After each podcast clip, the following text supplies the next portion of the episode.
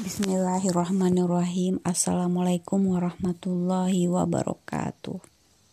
Waalaikumsalam warahmatullahi wabarakatuh.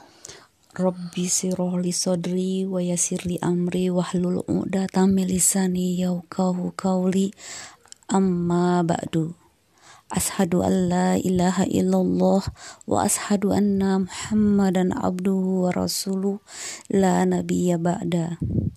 Puji syukur kehadirat Allah subhanahu wa ta'ala Salawat beserta salam kepada junjungan kita Nabi besar Muhammad Sallallahu Alaihi Wasallam kepada seluruh keluarga dan sahabat.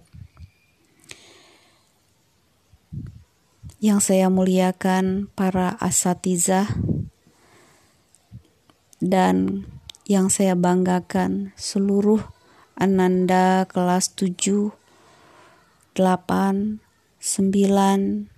baik yang sekarang berada di sekolah maupun yang di rumah sedang mengikuti tobur sobah ini secara daring.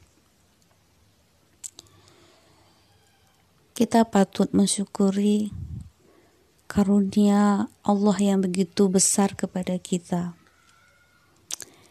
Bagaimana tidak saat ini tepat 1 Februari tahun 2021 kita kembali bisa melaksanakan kegiatan yang sempat tidak bisa dilaksanakan hampir satu tahun lamanya karena wabah COVID-19 yang masih belum berakhir sampai saat ini. Apakah kita akan larut dalam kepasrahan? Tentu saja tidak. Kita harus cepat bangkit. Kita harus menjaga harmonisasi antara guru dengan siswa, antara suatu siswa dengan siswa lainnya, antara boarding dengan full day. Wadah yang bisa memfasilitasi itu semua salah satunya adalah kegiatan tobur sobah seperti saat sekarang ini. Di kegiatan tobur sobah ini semuanya berproses secara bergantian bagi petugas tabur soba, kalian dilatih menjadi master seremonial, memimpin doa di tengah-tengah sivitas akademika Ahwat SMP IT Imam Bukhari. Tidak hanya sebatas kelas saja. Begitu juga guru, wali kelas, tidak hanya sebatas berbicara di depan kelasnya saja Tentunya kegiatan ini akan sangat bermakna apabila kita semua bersungguh-sungguh bersemangat fokus mengikuti kegiatan ini. Ananda para asatiza sekalian yang dimuliakan Allah. Pada kesempatan Tobur Sobah yang pertama ini, saya mengangkat tema di mana tema ini berlandaskan kepada salah sepotong ayat yang ada di dalam Al-Quran. Potongan ayat ini adalah ayat yang sudah sangat uh, familiar, sering terdengar di telinga kita. Mungkin semua sudah hafal ya. Apa itu? Surat Az-Zariyat ayat 56 yang berbunyi wa ma khalaqtul jinna wal insana illa liya'budun. Tidak aku ciptakan jin dan manusia kecuali untuk beribadah kepadaku. Beribadah di sini dalam bentuk apa saja? Apakah sebatas sholat, zakat, puasa, haji. Kalau sholat juga, bagaimana cara melaksanakannya? Apa bacaan sholat? Ketika ruku, sujud, tahiyat awal, tahiyat akhir, zikir-zikir sholat. Bagaimana cara melaksanakan puasa? Bagaimana doanya? Bagaimana rukun syaratnya semuanya itu harus dipelajari jadi bagaimana caranya kita beribadah tentunya harus berbekalkan ilmu Nah, sebelum Ibu lanjutkan, Ibu ingin bertanya kepada kalian semua. Coba untuk kelas 7 dulu yang pertama. Apa cita-cita tertinggimu nak? Gak usah dijawab dulu ya. Pikirkan aja dulu. Apa cita-cita tertinggi saya ya? Kemudian lanjut ke kelas 8. Solehah kelas 8. Baik di rumah maupun di sekolah ya pertanyaannya sama. Cita-cita tertinggimu apa nak? Ya, gak usah dijawab dulu, pikirkan aja dulu jawabannya apa. Simpan dulu jawabannya. Nah, terakhir pertanyaannya sama untuk kelas 9. Solehah kelas 9, kalian sebentar lagi akan melangkah pergi dari SMP IT Imam Bukhari ini. Kalian akan segera meraih cita-cita kalian untuk makin dekat tentunya kalian semua sudah punya di benak kalian sekarang sudah ada saya setelah ini akan ke sana melanjutkan sekolah ke sini agar cita-cita saya bisa saya raih. Namun pertanyaan ibu sama dengan pertanyaan tadi, cita-cita tertinggimu apa nak? Ya, kalau tadi ibu mulai bertanya pada kelas 7, sekarang Ibu minta jawaban pertama kali dari kelas 9. Coba siapa yang mau jawab? Boleh. Yang jawab yang berada di sekolah boleh. Yang di rumah lagi daring juga boleh. Siapa yang mau jawab? Apa cita-cita tertinggimu? Atau ibu tanya aja satu orang. Nurjana, apa cita-cita tertinggimu? Nak, surga. Masya Allah. Kalian harus menancapkan cita-cita tertinggi kalian ini di hati kalian yang paling dalam. Dengungkan setiap saat, kobarkan semangat kalian, hidupkan terus api cita-cita ini di dalam dada kalian. Kenapa ibu sampai berbicara seperti ini? Kalau kita tidak bercita-cita surga, itu tanggung. Kadang malah sia-sia. Misal, cita-citamu apa? Saya ingin jadi dokter. Udah dari SMP, masuk ke SMA, jurusan IPA. Jurusan IPA, belajar pagi, siang, malam. Udah nilainya bagus semua. Habis SMA, masuk SBMPTN belum SBN PTN ternyata kaderullah harus opname nggak bisa ikut ujian ternyata ajal menjemput. Cita-cita dokternya nggak dapet. Kemudian lupa mempersiapkan cita-cita tertingginya.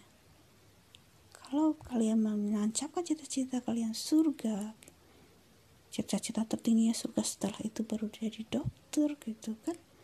Pastinya setiap jalan yang kalian tempuh setiap ucapan yang kalian ucapkan setiap pikiran yang kalian kembangkan itu akan mengarah ke cita-cita tertinggi tersebut kalian akan menjaga sikap kalian adab kalian akan menjaga setiap pikiran-pikiran kalian tidak agar tidak jauh dari untuk mencapai cita-cita tersebut.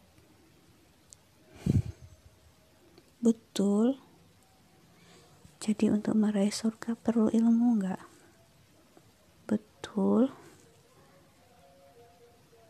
Ya, untuk beribadah perlu ilmu, perlu ilmu. Untuk sholat perlu ilmu, perlu baca Al-Quran perlu ilmu. Semuanya ilmu. Jadi pantas nggak kita memuliakan ilmu? Iya. Bagaimana cara adab kita terhadap ilmu nak? Agungkan dia. Rendahkan diri kalian di depan ilmu tersebut siapa yang menyampaikan ilmu itu? Guru. Berarti kalian harus menghormati guru kalian. Harus merendahkan diri kalian menghinakan diri kalian di depan guru. Jangan sombong di depan guru. Diajakin join via zoom. Nggak hadir. Disuruh setor tugas nggak nyetorin. Ditelepon nggak diangkat teleponnya padahal online sudah masuk zoom. Nggak dibuka kameranya. Kemudian main-main. Itu berarti kalian meremehkan ilmu tidak mengagungkan ilmu. Itu untuk yang daring. Yang untuk di sekolah juga sama. Sudah datang ke majelis ilmu masuk ke kelas.